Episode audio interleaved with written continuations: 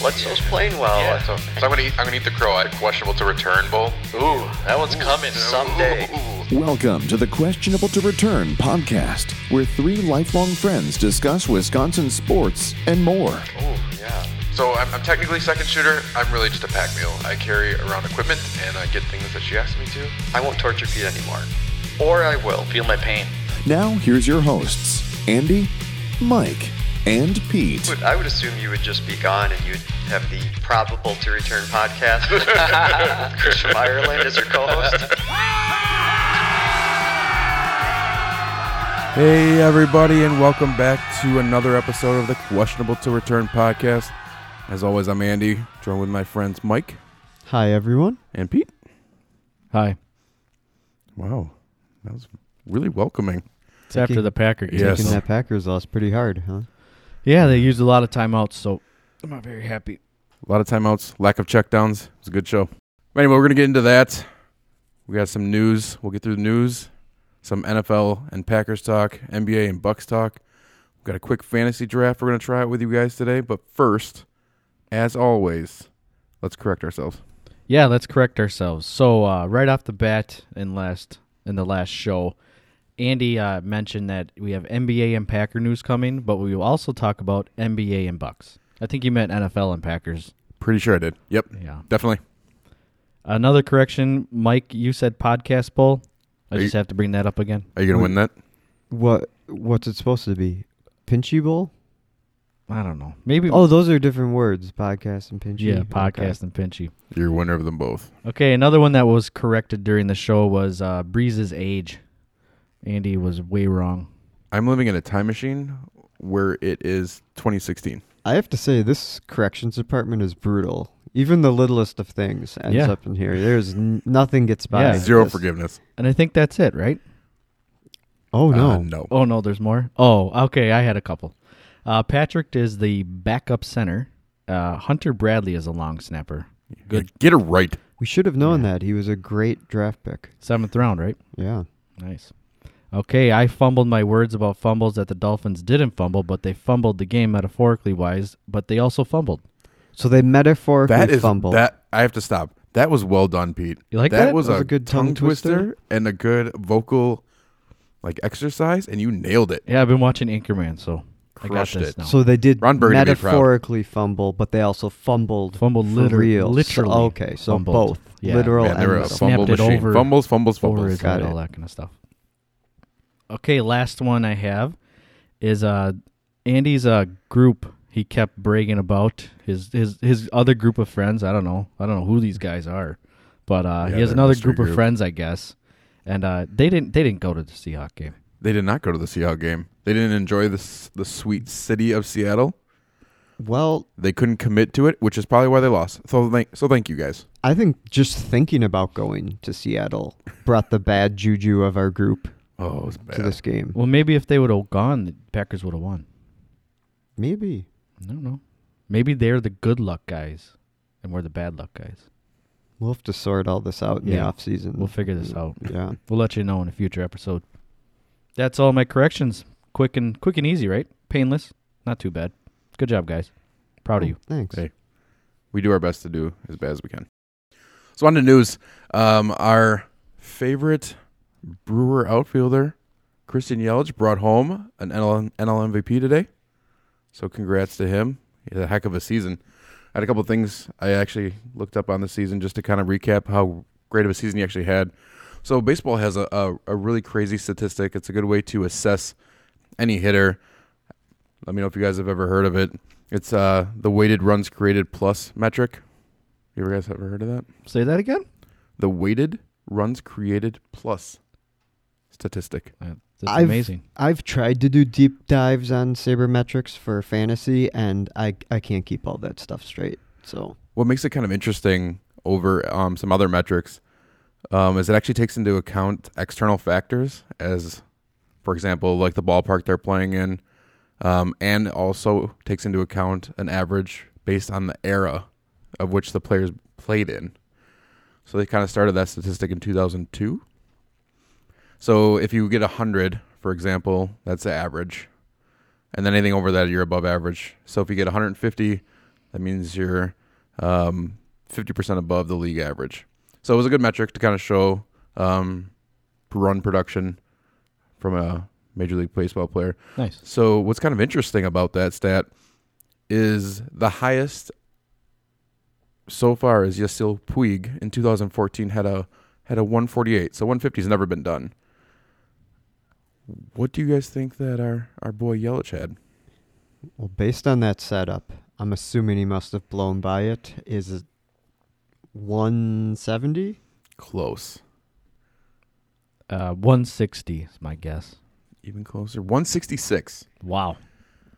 So Yelich crushed that this year. Just absolutely crushed that metric. And that's pretty amazing coming from a ground ball hitter for the most part. I mean, it was kind of great to see him, especially this year. He really kind of converted. He was still a ground ball hitter, but he really kind of changed his approach at the plate, much more patient. Does that mean he was 66% above what an average player in this era should be doing? Is correct. And that metric. So from the weighted average, I mean, he that production, he's 66% higher than the average player. So he's almost double. His second half was absolutely crazy, but even like that final week, he had some stretches where it felt like all he did was walk and hit home runs. Yeah, like, definitely. You said I remember we were watching the games and you said he was basically Barry Bonds. Yeah, it felt like Barry Bonds from back during those MVP seasons where it was, he'd get like one pitch to hit and he'd hit a home run and then they'd just pitch around him the rest of the game. So what did he hit in that second half? Was it like 370? It was crazy. It was insane what he hit. Yeah, you know, the first half, I batted like 292 and then finished the second half batting 367, which is amazing. Insane. That's amazing. Yeah, because he was a borderline all-star. He made the team, and then he hit that home run in the all-star game, and it's kind of like he just took off from there. Right. Yeah, definitely. But it's amazing how he had, 29 of 30 votes only? Like, yeah. Why wasn't he unanimous first place votes? There's always got to be one troll. There's always one troll. And it's DeGrom of all players. Like, you think it would have been Baez or somebody else, but DeGrom, really? That's probably a New York guy. Yeah, so to wrap it up, he had a career highs in OBP and had a career high in 22 steals. He's only one of four players to hit 30 home runs and 20 stolen bases. And career high in batting average, 326. And career high in RBIs at 111. So, good year. Congratulations to him. Proud of you. I miss you, Brinson. Not at all. Nice little feather in the Brewers' cap. Never would have guessed they'd have an MVP on the team this season, before the season. No, not at all. I mean, you knew Yelich was going to be a special player possibly, but right away off the bat, I mean, it looks like he's going to be a stud for a long time. Yeah, so it's going to be exciting. But glad to see it because we had a little bit of disappointment. Another news, Braves manager Brian Snicker wins NL Manager of the Year and not Counsell. Counsell finishes second. Now, I actually think that this might tie into Yelich because the biggest reason we had such a great season seems to be Kane and Yelich went 1-2 in WAR in the National League. Mm-hmm. So I feel like everyone's giving more credit to Stearns than to Counsell. Yeah, that sounds about right. I mean, preseason-wise, the Brewers were picked third, but still to have a pretty good record. And preseason-wise, the Braves were decided to be, I think, third, but under 500, and what they did to win that division. And granted, that division was kind of down probably, but what the Brewers did, I thought, was pretty amazing. But, yeah, you could probably chalk it up to getting Yelich and those moves that he made to get Kane. If you ask most fans, too, they'd probably, what was more important, they'd all say, well, Stearns adding those players. So when does GM of the year get voted? It's next couple of days, isn't it? I believe so. Yeah, I think they have like a week full of awards, pretty much. Yeah, so we'll see how that goes. So, Counsell, second in voting, number one in our hearts. Still our favorite manager, so moving on with that. Fans, I'm a fan, but I think we're all big fans of Stan Lee. He passed away this week, so shout out to him. What's your guys' favorite Marvel character? I have to go with, I mean, there's a lot of them that I like.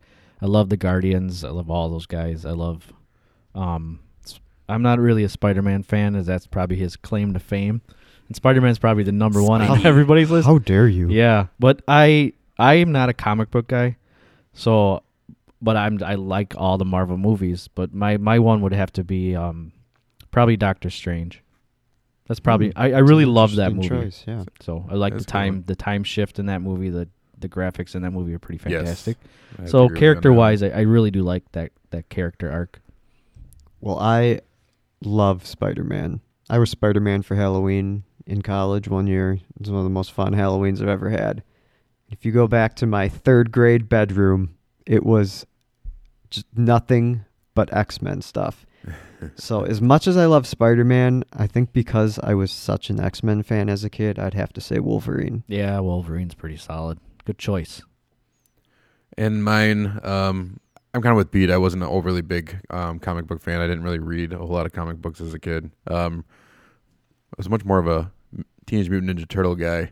But I did watch some X-Men cartoons on the weekends. But for a favorite character, I have to go with Iron Man. I think really the movies and Robert Tonyan Jr. playing that character.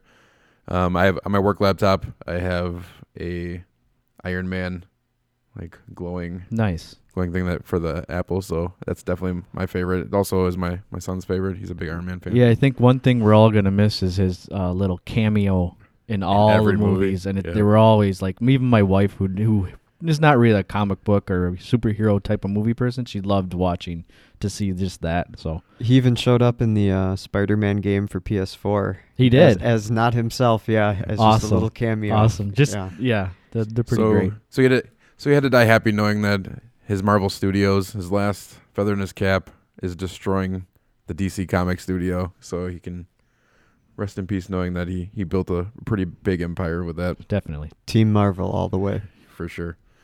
And a little bit, speaking of comics, the Mexico City game with the Rams versus Chiefs, what a debacle that was. Players said they weren't going to play due to field conditions. Yeah. Threatened to sit out, so they moved the game from Mexico City, Mexico, to back to LA. So that's kind of funny. Yeah, goes back to a normal home game then for the Rams, but... Yeah, did you see how bad that field was? The players really just forced their hand. They said, we're not playing. Like, you got to move this game. There's no way we're playing on it. How did they mess that up, though? They replace fields halfway through the season in the NFL all the time. Like, how did Mexico mess that up? So I think, didn't they have a Shakira concert? It kind of started off. They kind of ruined the field. Then they had some rain. There's a lot of issues. Yeah, but there's always rain in the NFL. Like, I don't know. I guess. I don't know, but you go to even those London games and you see some of those fields, like the soccer arenas, and it seems like the field's a little bit messed up. But they still get it in shape enough to play. I'm kind of surprised that Mexico couldn't get it together in time. But I'm sure the United States loves having this game in their home turf, though. It's kind of funny to hear the news coming out of L.A., how they're scrambling, they're offering tickets up to season ticket holders and whatnot. I think what's going to be funny is Kansas City travels really well, so... I think it's going to be a stadium full of Kansas City fans. Should be a heck of a game. It's kind of fitting, I think, to put it back in the U.S. just because this is like the game of the regular season. Right. Everyone's saying Super Bowl preview, and like it ends up being a game overseas. But yeah, you definitely go back to how the Chiefs travel. You looked at what the Packers did on an off year. The Chiefs, that's all good. That it's going to be all red in there. That stadium might be like half or more Chiefs fans, because they're offering discount tickets coming back to the Coliseum, so it'll be fun to watch. So it's like, was it Monday night? Yep, Monday night. So it'll be interesting to watch Monday night. And last but not least, Badgers basketball, they won over Xavier. Hap had another good game, 30 points, 13 rebounds. Yeah, Hap kept it up where it might be that just everything runs through Hap. He'll lead the team in every statistical category, and let's just hope that they get enough from other guys to get back in the tournament. Right. So that's all from news. Mike, what do we got from comments and emails? Yeah, let's move over to the mail. We got a question during the Packers game that I just want to mention quickly. It's from Sam. He says, like the show, if you could pick one Wisconsin sports athlete to keep in his prime forever, who would it be? Mine would be Paul Molitor for the Brewers. Can't wait to hear what you have to say. So since we got this last second, rather late, we want to give this some thought. So we're just going to tease this and take take a few days. We'll answer this one on Sunday, but I do think that's an interesting question. Yeah, I like that question a lot. One brilliant question. I feel bad that it came in a little bit late, so we didn't have time to really. We want to make sure we do our due diligence and think it through and before we give our picks. I had a few names pop into mind, but I want to give it a little more thought before So thank you for the support, Sam. We also had Pete's wife, Kelly. She wrote in. She had a request. It was kill the Yoda voice. Kill the Yoda voice? Yes. Request denied. Denied. Being on the Yoda. Request denied, you say? He's back. That's just for you, Kelly. QTR for life. Just wait till we get to Star Wars Day. Oh, man. We might have lost. Pete's going to have to do that the whole show, even if it kills his throat. Take over, Pete. I must. We might have lost a listener. Yeah, probably. It's okay. We also had Mike write in, and this is not me, but a Mike who was also on the Cleveland road trip with Pinchy. Oh, it's been a while, Mike. Miss ya. Yeah, and he just wanted to say a little bit late, but happy to hear the tale of Pinchy still lives on in the hearts and minds of all involved. The drunken effort to save little Pinchy from a delicious butter-soaked death, although poorly planned and implemented, was definitely a highlight of that entire trip. And it really was. And he included a quote in this. He says, "Because the greatest part of a road trip isn't arriving at your final destination. It's all the wild stuff that happens along the way." And that's from Abraham Lincoln said that. Whoa, that's pretty deep. That is deep. That's deep. I don't know if we can handle that on this podcast. I wonder how many road trips that Abraham Lincoln went on. Is that the last line of the Gettysburg Address? It might be. I don't know. I wasn't there. We'll have to check that for corrections. We'll have to ask Yoda. What do you think? Maybe it was. He says, keep up the good work and insightful sports commentary, gentlemen. So good to hear from Mike. One of our road trip regulars back in the day. Hope you're doing well, bud. And then we have one more final mailbag question from Buckets.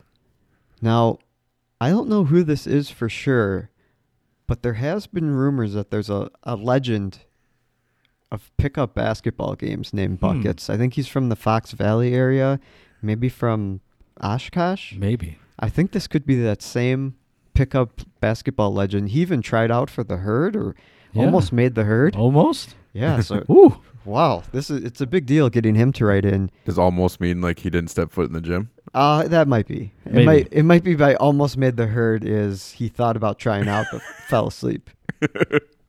Hey, been there. But he wants to know Buck's best or worst move /signing/release. Debating this myself and wondering your thoughts. Biggest impact Buck's signing or lack of a signing or release had at this point in the season, other than Coach Bud. So he's talking about any of the free agents the Bucks brought in or guys we decided not to keep, because he says not signing Jabari, in my opinion, had the biggest impact and is paying dividends thus far. So what do you guys think? I really think it goes down to the signings we had in the offseason. I really believe that we all seen what Lopez has done with the 3-ball, but one big guy to me is bringing back Ilyasova. He draws the most offensive fouls in the NBA. He ranks one nearly every year. Last year, he ranked third drawing offensive fouls. What he does on the boards too, those tip-ins, I just love. His energy is always there, and I think another one is DiVincenzo too. So I think almost just their total offseason as a whole has been huge, but I think the biggest one for me is probably Ersan and his energy on defense and with drawing the offensive fouls and stuff like that. So you'd say Ersan over Lopez? I think Ersan, right now for me, Ersan over Lopez. I mean, Lopez will have those games that he disappears, and you have games that you, like the last game against Memphis, they needed Maker, more athleticism against Gasol. So I mean, I just feel like Ersan's going to be there all year. He's going to be a constant on this team defensively, on the boards, and hitting those threes when we need him. Also, big thing with Ersan, he plays a little small ball 5 when we want to go with the smaller lineup. Definitely, I like that a lot. That is a big thing that this year that's helping him. Because there were a lot of talk last year of Giannis should be the small ball 5 and the rim protector, but I don't always like that just because I don't want him to get too beat up trying to guard like some of the bigger centers in the league. I'd rather have, if you can find someone like a Ersan that can handle that role, to stick him in there. Right, and then you kind of put Giannis not on that center, and it gives him the opportunity to get a rebound over a guy that is shorter than him or is not as athletic. So I think that is a good idea to have him at that small ball 5. So we kind of stole a good one in not resigning Jabari, especially kind of as we're seeing it play out in Chicago. But I think with mine, I'm going to cheat a little bit because he also said you can't mention Coach Bud. He did say that. But I think it stems even from, I think it's a whole mind shift change with the Bucks. I think it's interesting thought idea that, hey, why don't we play our best players all the time and not, like Jason Kidd thought it was a good idea, that we could only play Bledsoe or only play Brogdon. I think it's that whole mind shift change, even with the players, like the idea that they had the right pieces all along, which is kind of interesting around Giannis and the supporting cast, and watching them play in a system, and that goes all the way down to like the ownership, so the Lazary group. I think what they've done with this Bucks team and franchise in general, transforming it from like the Herb Cole-led years to now a more modern, forward-thinking franchise is really amazing. So I'd actually almost go with that. I think that's led all the way down from top to bottom. So from the leadership down to the way the team doctor and training, all that stuff, to the staff, the support staff, is all, I think, paying huge dividends in what you're kind of seeing on the court this year. I guess along with that probably comes the decision to let Jabari go, because I do agree with Buckets. That might have been the biggest move, really, because Jabari just seemed to never be able to be on the same team with Giannis. I think it just came down to Jabari has that alpha male mentality. Right. I mean, if you look at, he's like an amazing Chicago high school basketball player who then goes to Duke and then gets picked number 2 after overall. He was expecting to go to a team and be like their best player. And unfortunately with the health problems with like the two knees, I mean, nobody's going to really predict that, but you're not the number 2, number 1 person in the league. I'm sorry. Take a back seat. I know he didn't like coming off the bench, even when he was back from the knee injury. And then like after a little time had gone by, he thought he should be in the starting lineup. And I think they just thought, this is Giannis's team now. He runs the show. You're kind of just, a side piece. You're a guy to plug in off the bench. And letting him go, I know I was worried that, just letting an asset go in the NBA can be costly. Like we had this guy, we drafted him number 2 overall, and now we're just going to let him walk for nothing. We decided to not even give him the restricted tag anymore. We just decided you can go. Just let him go. You can go. And I thought, I hate to see a guy leave for nothing, but it looks like it's been fine. Yeah, watching him last year, like you guys kind of said, he just didn't gel. He didn't gel when Giannis was in there, so you had to have him separate.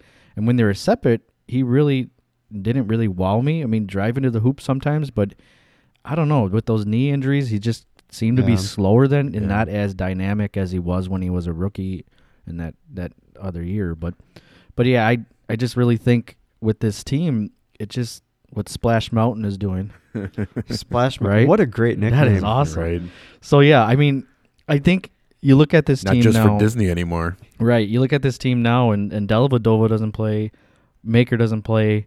Brown isn't with the herd now. Like him and Buckets are teammates in the herd. Yeah. Guys who put in a lot of minutes for this team last year, they're not even playing. But I think what's even crazy is they've bought into the system and the fact that they know their role and they're okay in their role and they're actually exciting to watch.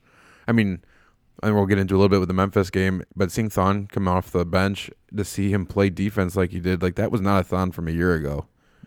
And they seem coming in and do that. And then some of the surrounding players like DiVincenzo, like you mentioned, and Connaughton, like all those guys are really – like they play really good in the roles that they have, and it's just – it's a fun team to watch. It is, definitely. So sticking with the NBA, there was a big trade. We didn't talk about it last time, but Jimmy Butler is now in the East. Yikes. He's back. He's back in the East. Back again. The Wolves got Covington, Saric, and then throwing in Bayless, Justin Patton, and a 2022 second round pick. So the main thing is they got Covington and Saric. Yeah. Is there anything else I got to throw into that? Bag of nickels. I don't know. How about a 2050 second round pick?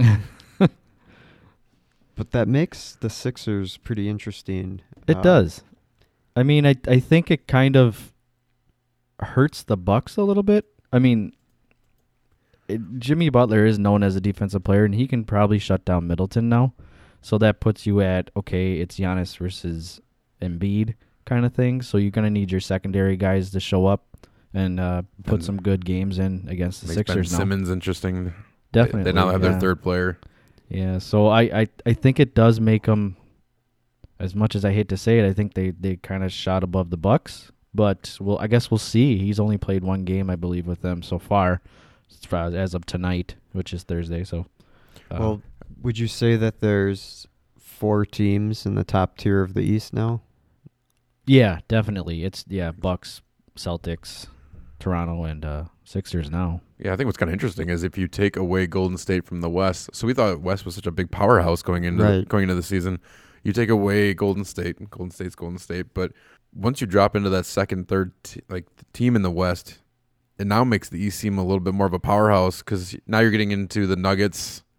I mean, Houston, I guess, a little bit Utah, I think are okay out in the West. But now I think East is pretty a formidable conference now. Yeah, the top of the East is pretty stacked. And the reason I was asking about the if there's four top-tier teams in the East, that makes the playoffs very interesting if the top seeds if those are the top four seeds and they all win out, that next round is brutal for playing any of them.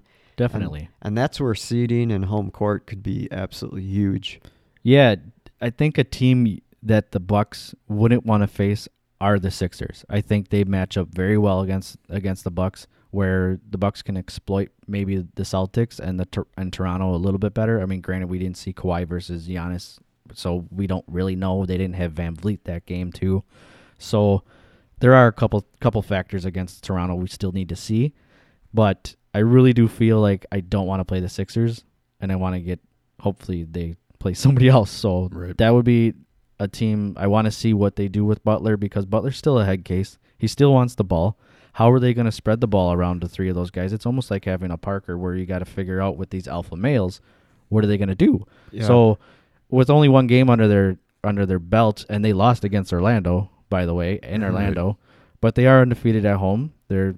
So we'll see how they gel together. I guess it's probably going to take a good month to see what you're going to get from them. But yeah, it's going to be interesting to see how that turns out. I'm also interested to see because I mean, Butler has got a player option for 2019, so it's really even a partial year rental almost. Yeah, I mean, he could definitely resign with the Sixers. I think if they do well, I think that's a good option for him to fall. But I don't know. It'd be hard pressed. I think the Knicks have two max player option positions open. The Clippers will have two in the offseason. I think Brooklyn's got opening two. Lakers have one. LeBron's waiting for a player to come over. He already said, I know I got to realize what kind of situation I'm in right now. He's waiting, and we've already seen guys like Paul George off the market. So I heard things like with Jimmy Butler, they didn't want to actually go to play with LeBron, so I don't know if that plays in a little bit to Kyrie Irving.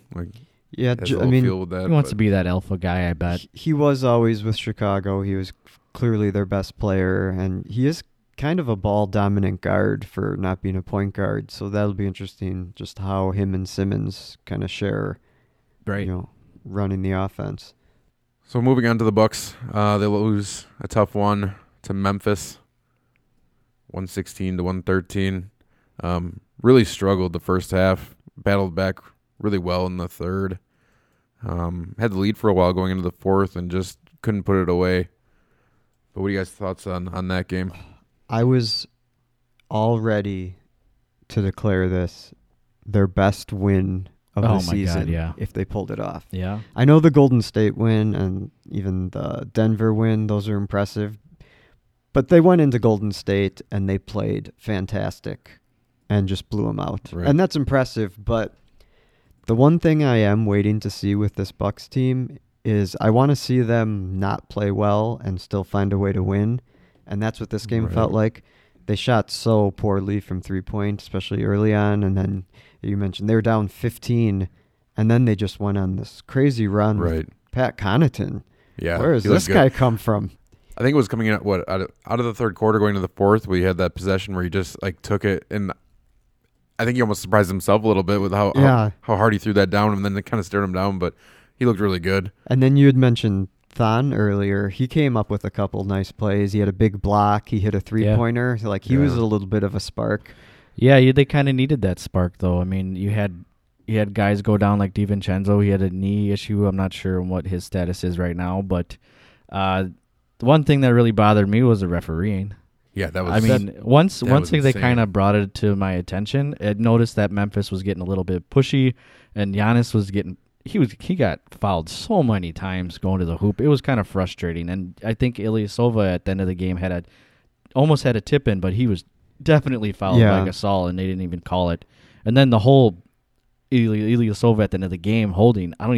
They never call that. Like. Right. That's kind of just a tic-tacky call at the end of the game. So they call that one, and then on the Bucks inbound, it literally happened to Bledsoe coming in, like the exact same play. I think they said the guy, it was his second game ever refereeing.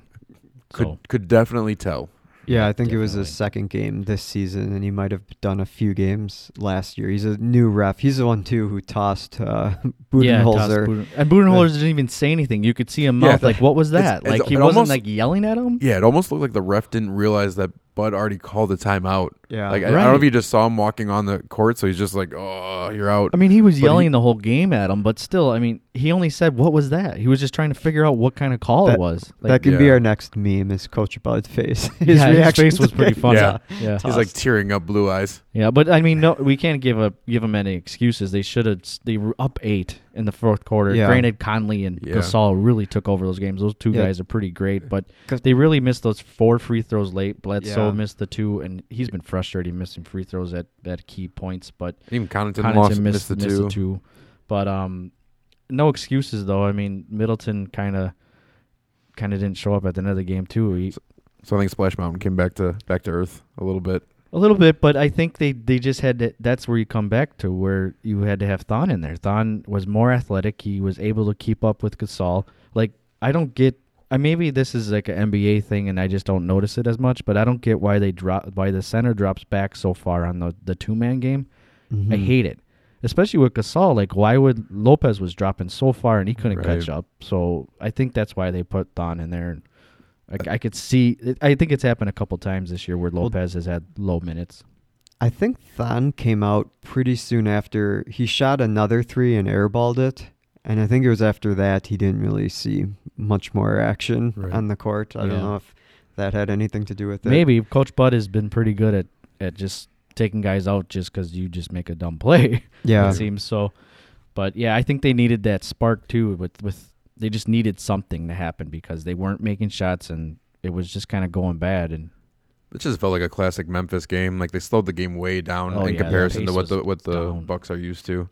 Yeah, that's Memphis's style. They don't want to get caught up in all the modern NBA run and gun, shoot a ton of threes. Lose. Yeah, that's just that they don't have the players for it. Although Gasol was pretty lights out from 3 that game, but It worked. That's another thing that kind of goes to my point, is I want to see the Bucks win when they don't play well. Right. I also want to see them win when the other team is executing their game plan of slowing things down, and they certainly had chances.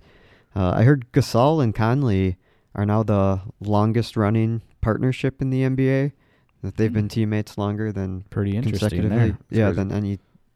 Good pull, Mike. Other two guys. And that's a good one. Yeah. And both of them, had real nice games. So.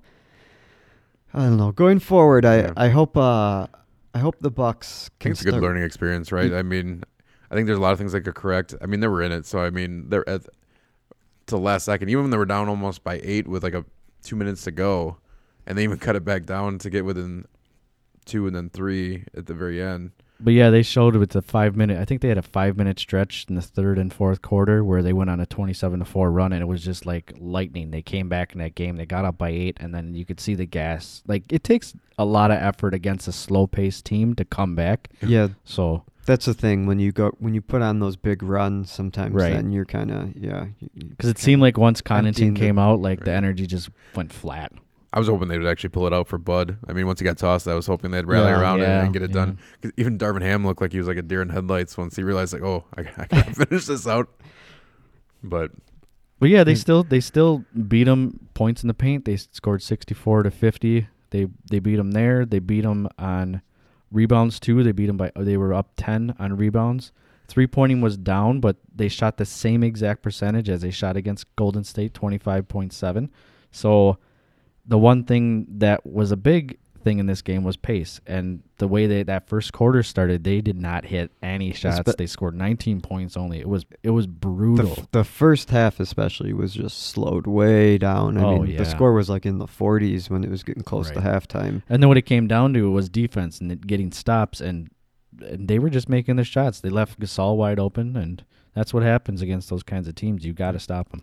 Well, I know the Bucks, you kind of think of them as a young team, but they're really not that young. I mean, we added Ilyasova and Lopez. Those are veteran guys. And at this point, Middleton, Bledsoe, they've been in the league for a while. Giannis is pretty young, but I guess what I worry about is just this team doesn't have a lot of experience winning or making playoff runs. Like, not a lot of guys on the roster have a whole lot of experience winning games or making playoff runs. Right, Ilyasova is probably the closest. Yeah, and like even Coach Bud, he was an assistant with the Spurs for 4 titles, but then he only had, I think, like 5 seasons with the Hawks. Mm-hmm. So, yeah. Yeah, they were the 1 seed his first year? Yeah, the one year they won 60 games, with... out having that great of a roster. Right. That's what got me so excited about him becoming the Bucks coach. And it's been exciting. I mean, let's see what they do this next coming week. Yeah. So I feel all right. I mean, they get the Bulls. Yeah. Friday, depending on when you're listening to this, it'll probably be tonight. Or they already played. Jabari Parker revenge tour. Right. But yeah, they got the Bulls. Who do they got next too? They got Denver coming up, I believe. Yeah, but Denver on Monday have, and then the Blazers next Wednesday. 5 more home games. Yep. And then we go back on the road. So, couple growing pains, but still a good season so far. So on to the NFL. Got some interesting news, mixed reports out of Oakland about our boy Jordy retiring from the NFL. So he's questionable to retire. Yes. Ooh, good call, Pete. I like that, yeah. So we're going to leave it at that. So if he is going to decide to put it up, I mean, he had a knee injury last Sunday. So if he is going to hang it up, we're going to miss him. Yeah, he was always fun to watch. Class act. I think a lot of people would say he's one of their favorite players ever. Like, ever watched the modern Packers? Can't disagree with that. Next stop, Packers Hall of Fame. Yep, definitely. On and off the field, class act. Also, Le'Veon Bell decided not to show up, so he is not playing for the 2018 season. And I think what's kind of the funny thing that I heard was the players of Pittsburgh raided his locker. Yeah, I saw that. So that was pretty funny to see. I think their linebacker Dupree stole his cleats and said thanks for the Jordans.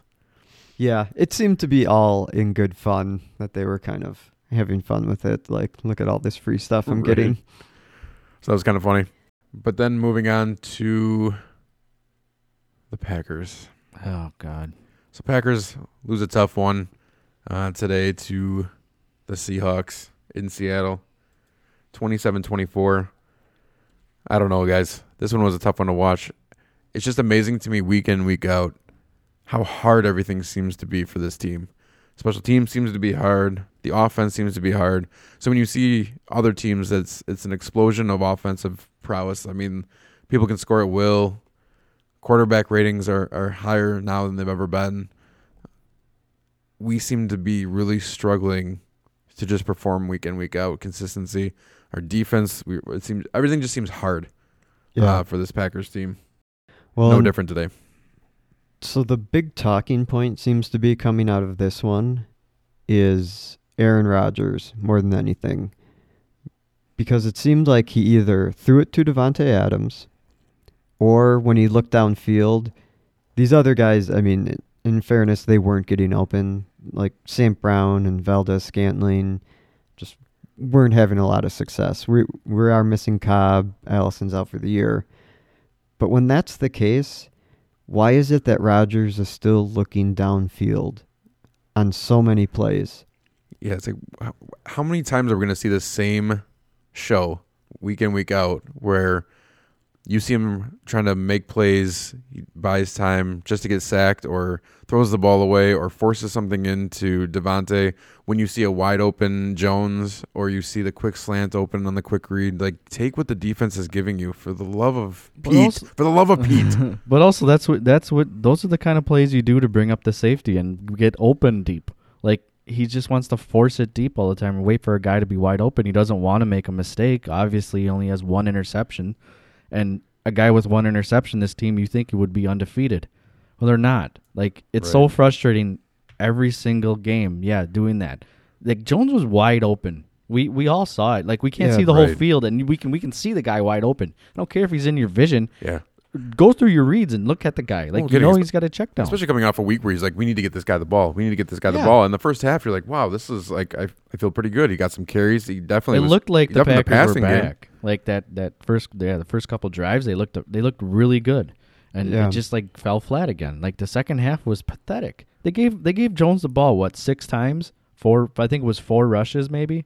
Like, that's kind of crazy. You were up 3. I mean, right? They only scored 3 points in the second half. Up 4, and you're not even going to run the ball. Right. Like, what happened to taking out the clock and running out the clock? I don't understand it. Yeah, I don't understand this at all. So if I told you, Aaron Rodgers went 21 of 30, 332 yards, 2 touchdowns. Aaron Jones, 11 carries for 40, 5 catches for 63 and 2 touchdowns. Devontae Adams, 10 catches for 166. I promise you, you would say we smoked them. Right, and Fackrell, 3 sacks. This is Fackrell, late bloomer. He's the new Aaron Campman. He's got 8 sacks in 7 games, I believe. This is his second 3-sack game of the season, so at least there's one bright spot. But it does seem it's weird how Aaron Rodgers is just ignoring those underneath routes, and he got sacked 5 times tonight. 2 of the sacks were just pressure up the middle that nothing you could do about it. Right. 3 of the sacks, though, were basically coverage sacks where he's holding the ball, he's looking downfield, he starts rolling out of the pocket, he doesn't get rid of it, and then he just gets sacked from behind. But those same 3, like, we were looking at was it the coach's view or whatever, even just normal like view, and you see the wide open receivers, the quick read. Oh, yeah. Right off the break, the guys are wide open. Just throw the ball and... Who cares if it gets batted down? I don't care if you throw an interception anymore. I want to see you just make a tough throw. Because I know St. Brown, he was mad because he didn't stay in the soft coverage in the middle of the field, and a ball sailed on Aaron. So he was supposed to stay in the coverage, and Aaron was going to protect him, and he kept running the route off. And so at that point, he kind of like didn't look his way anymore. But then he goes and turns around in the second half, and he makes a ridiculous catch. Like, shows the hands that we drafted him for. Like, these guys can catch balls. Like, MVS has shown he can catch balls. St. Brown can catch balls. Like, don't be afraid to give them the ball out of that break. Like, they don't have to be like, we don't need MVS being the Deshaun Jackson where you have 21 yards per catch. Like, give them the quick slant. Take what the defense is giving you. Move the chains and keep producing. Winning teams know how to do that. Well, especially when you're coming into a game where you just put Allison on IR and you don't have Cobb, you're going to be relying on rookies. You can't expect them to run the same offense. But that just comes down to, why are you doing those wide receiver screens when it's 2nd and 4 or something like that? Just run the ball. Right. Like, the guy gets 5+ yards a carry. Granted, he was stuffed a couple times, but he still had 11 carries for 46 yards, you said, or 40-something yards. Like, I don't understand it. He touched the ball 4 times rushing, I believe, in the second half. That makes 0 sense. You have to take the pressure off Rodgers, and you have to take the pressure off that offensive line. They want to run block. Let them run block for a couple downs. Go 3 and out running. I don't care. Run the ball. You got to switch it up to make that defense question it. Well, how much of this do you put on McCarthy? I mean, I think it's half and half to me right now, because watching Rodgers not check down and miss Aaron Jones wide open for a touchdown, and then you have to kick a field goal. I think it's half and half, because the play calls were pretty dumb at times. You wasted all your timeouts. Like, I can't take it. I knew you were losing it when they were calling those second half. He was. I didn't. Why don't you just throw the red flag out? Right. You have 1 timeout left. it's not going to matter. That one timeout's not going to make a difference in hell. It's not. Like, right. Replay it. Replay that. You never know what's going to happen. I mean, at that point, that's your staff.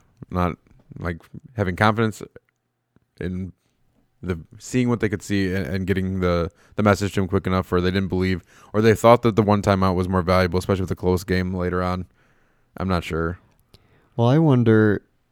Just the way Aaron's playing does seem weird. It does seem weird that he's just like, he's been doing this all season now. Like, this isn't the first time where he just doesn't throw to certain guys. I wonder if things are just really ugly with him and McCarthy behind the scenes, where he's trying to just like run his own offense and maybe ignore some of the play calling or change the plays, or I don't know what's going on, but. Because I think we've heard stories of Favre doing that in the past. Like the wide receivers would hear the call from his helmet, and then he would start calling the play, and then they would be like, well, that's not the play. And he said, no, we're not doing that. We're doing this. And I don't know if, because, I mean, there's rumors even with the Greg Jennings interview talking about that, where they did not want to go through another situation like they did have with Brett. Like, McCarthy spent all that effort trying to get Brett reined in, and he wasn't going to let Aaron do that. So Aaron only gets the reins when under 2-minute warning, the 2-minute drill, and things like that. So I'm not sure. I don't know what to make of it. It seems quite dysfunctional, but I think I've been a big critic of Mac, and I just don't think you can put this loss on him. No, I don't think you can put this loss on him either. It does seem like. It's just kind of inevitable, though, that he probably gets fired at the end of the year. Just fire him now. And maybe... Why deal with it? Just get rid of him now. I don't know. That just... It seems like the Packers don't do that. You have a lot of days in between now and the next Sunday you play. I just don't think they do that. Just take him out. I'm done. I can't take it anymore. I need change. I need something to change because I can't watch these games. I'm going to stop watching the Packers because I can't take it anymore. I am telling you what I really am sick of. So we watched the press conference at the end. Oh, my God. That was really... Number one, I posted this on our social media, so take a look at it if you haven't. But Mike McCarthy... What's our social media?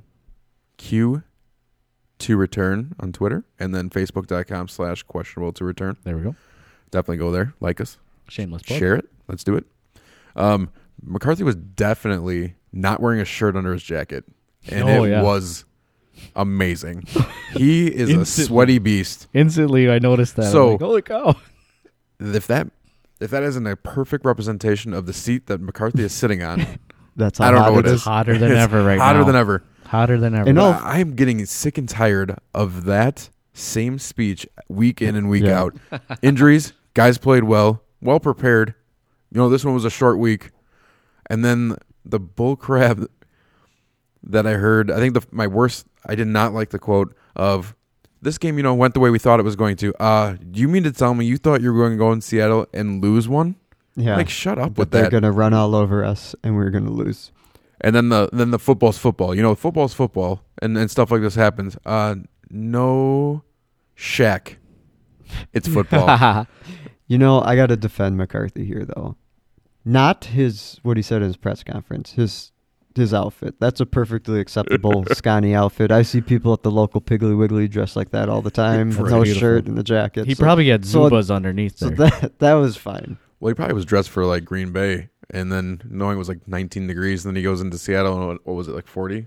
So he probably was like roasting. I got a hypothetical then for you. Okay. Assuming McCarthy gets fired at the end of the year, and we don't know where he ends up, what's more likely to happen? McCarthy wins a playoff game with a new team, or a new coach takes us to the Super Bowl with Aaron Rodgers? I'm going to say I think McCarthy wins a playoff game. You think that would happen first? Yeah. I think he's a good coach. I really do. I think if he gets a young quarterback, he can win games. Well, I don't know.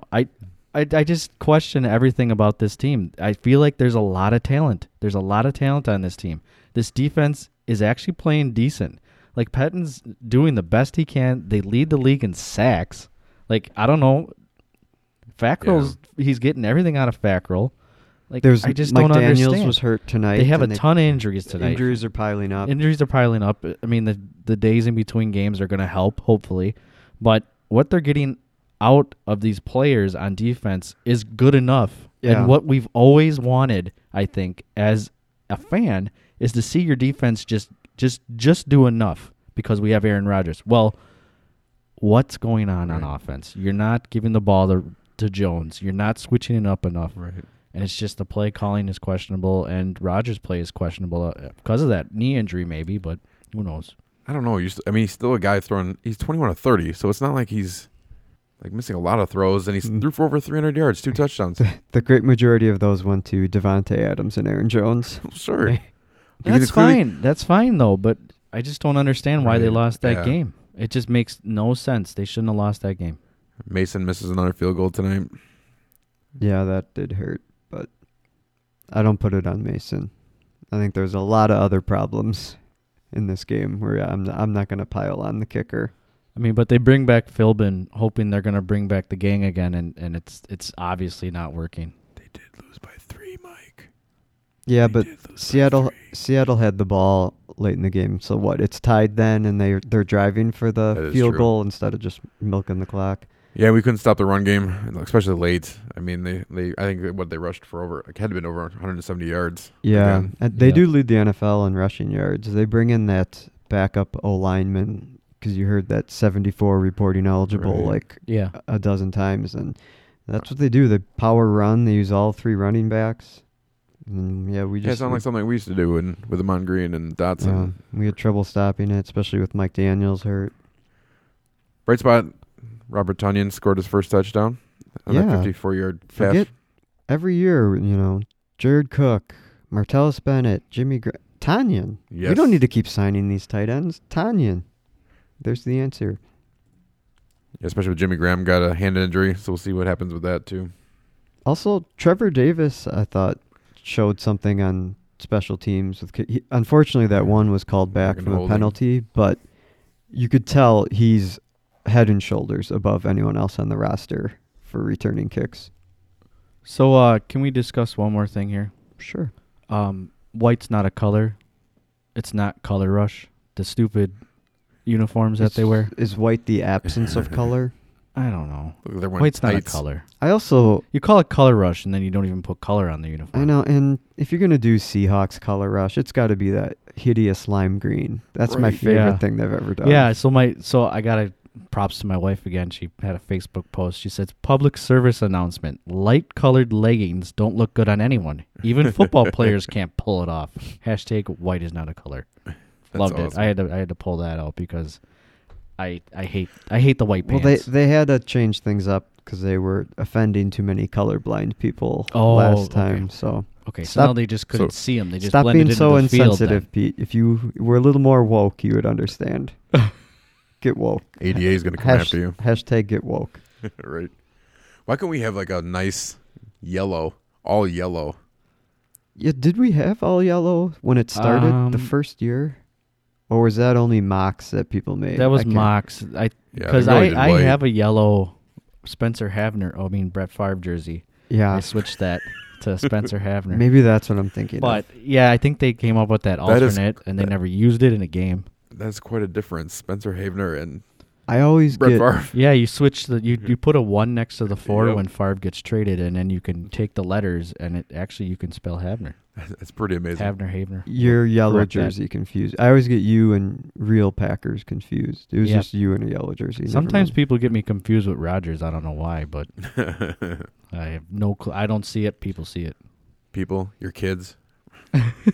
My son one time saw Rodgers on TV and said, "Daddy, you're on TV." Right. No lie. So to make things a little bit interesting, I think we're going to try a new segment this.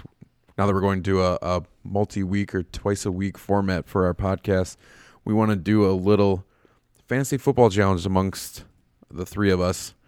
What we're going to do is we're going to use Draft. It's a fan draft app to draft on Wednesdays. And then see how we do amongst each other. So the format's going to be we're going to do a quarterback first, 2 running backs, 2 wide receiver tight end combination. No, you don't have to pick in that order. I mean, you can. But I encourage you to do that, Mike. Yes. And the scoring is going to be half point per reception and 4-point passing touchdowns. Yep. So we'll each have 5 players. Mm-hmm. So what's the bet here? We're not betting Waters, right? No. What's the bet? Ooh. What do we got here? So no water bets, huh? So just so everybody knows, first place. Did you discuss the scoring? First place will get 5 points a week. I mean, we'll get our points from our players, but first place will get 5 points. Second, we'll get 3 points, and third, we'll get 1 point, and we'll play until the championship games, till the Super Bowl. So we're basically playing head-to-head every week. So winner at the end of the season wins dinner, right? Mm-hmm. Lobster dinner. Do they get to pick? It's just lobster dinner, I think. What if I don't like lobster, We'll say the winner can pick. Oh, then I'll just eat all your lobsters. So we'll say winner can pick, and I'm not picking lobster. So nice. Winner gets lobster dinner. Third place has to pay 2/3 of the bill, and second place has to pay 1/3 of the bill. Sound good? Sounds good. Perfect. All right. And for this, since we want to be able to talk about it on Sunday, we will not be picking Sunday night or Monday night players. Right. Or Thursday, because, Thursday will be over. But sometimes we'll do this podcast on Wednesday. So Thursday night, any night game, just day game, 1 o'clock and 3 o'clock on Sunday. Those are the only players you can pick. So the draft starts in 10 seconds. Randomized order. Looks like I have first pick. Yay, me. I'm second pick. I'm last, like always. And you get 30 seconds to pick, so you better pick fast. Just remember, no Monday, no Sunday. That's no Mahomes.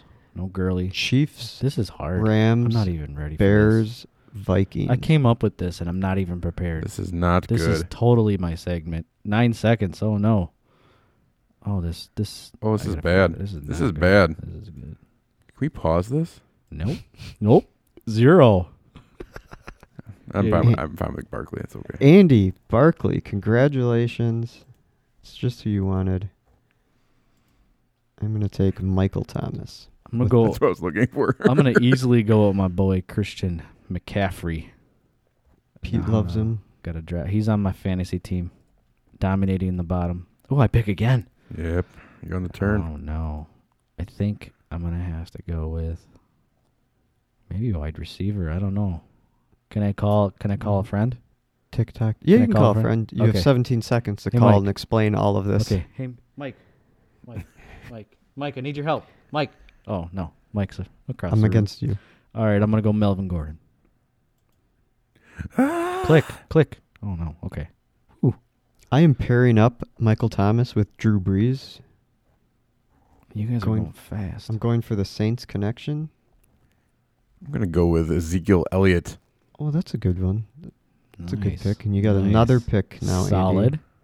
Quarterback, 2 running backs, wide receiver, tight end, 2 of those. Oh, man, this is not good. You aren't good. Andy, I think you're panicking. I am panicking. The 30 seconds throws for a loop in this app here. And then I'm going to go with DeAndre Hopkins. You got to limit the amount of panicking. DeAndre Hopkins. I think we need to do a little bit of a studying. I need to do better studying going into next time. So this is an awesome segment, I think. I think everybody's going to love us this right now. I'm taking a guy I also have my fantasy team, David Johnson. I have no terrible. He plays the Raiders. Though he did have a really good game last game. Plays the Raiders. They already quit on the season. It doesn't tell you the times. We'll just avoid Vikings, Bears, Chiefs, Rams. Okay, thank you. I'm going to go Julio Jones. Oh, I pick again. I need a quarterback. Yeah, you better get that quarterback in. Crap. What do you got left, Mike? So I have Drew Brees, Michael Thomas, and David Johnson. So I need a running back and a wide receiver / tight end. Don't forget tight end on the board. Although with the Chiefs off the board, no Kelsey. But you got Zach Ertz? I believe Zach Ertz, the only tight end worth anything. Oh, Zach Ertz. He goes with Zach Ertz. That's my boy, too. He's on my fantasy team. Took him. So I'm going to take Odell Beckham. And I'm going to round out with Antonio Brown. Oh, nice. Nice choice against Jacksonville. He's going down. No, he's going to be fine. He'll suck. 18 seconds. I'm just going to milk this for a little bit. I need a quarterback. I thought you had a quarterback. No. Crap. But you know what I'm going to pick? Don't do it. Don't do it. Ooh. Cam. I don't know why I hate Cam Newton. The rushing, though. I love the rushing. Well, McCaffrey's going to get all the rushing. Don't worry. He'll snipe all the touchdowns. And he does play Detroit. I think I just have to go. That is a good choice. Detroit's not great. I'm all in on the Saints this week. Go for it. Alvin Kamara. Nice. Kamara. That's a good last pick. You're all in on the Saints every week. I got a quarterback, so I'm going Matt Ryan, pairing him with Julio Jones. Matt Ryan for me. All right. Cool. All right. So my team finished up with Cam Newton going against Detroit. Saquon Barkley, Tampa Bay, Ezekiel Elliott at Atlanta, DeAndre Hopkins at Washington, and Antonio Brown. I like my chances. Who do you got, Mike? I'm a little bit upset that I had auto-picked Saquon Barkley, though. I'll have to do better next time. I got Breeze at quarterback. I got David Johnson and Alvin Kamara at running back. And then wide receiver, Michael Thomas and Odell Beckham. Nice. That's a nice team there. Me, I have Matty Ice. I have Christian McCaffrey, Melvin Gordon, Wisconsin's own, Julio Jones, and Zach Ertz. So just looking at this, it kind of projects. Zach Ertz. Hey, man, the guy gets like 14 catches a game.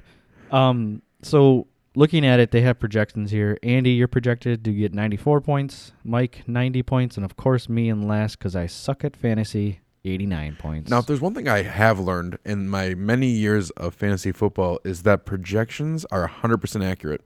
That's true. So, yeah, I'm projected to win every week. Congratulations. 5 points for Andy, 3 points for me, 1 point for Pete. So. Ship it. We're going to the Sizzler. Yeah, we'll ship it. So, yeah, we'll definitely follow up on our Sunday night release, probably Monday morning podcast to let you know how we did. But with that, we'll let you guys go. Hope you enjoyed the episode. But please, if you liked it, give us a review on iTunes or wherever you're listening to us right now. Make sure to do it 5-star full review. We appreciate it. If you don't like us, find another podcast to rate. Share it with a friend. Find one person you want to give it to. 5 people. We don't care. We just like you sharing the love. If you want to reach out to us, we have a mailbag. Go to our website, questionabletoreturn.com/mailbag. Or go to the website and click mailbag right at the top right corner. Keep the questions coming. We had a lot of good questions today, so we appreciate that. Reach out to us on social media, facebook.com/questionabletoreturn, Twitter at @Q2Return. I'm at Andy Nineman on Twitter. Mike? I'm at Mike R. Daly. At P. Cozy Jr. So we appreciate the support. I think we're out. Goodbye, everyone.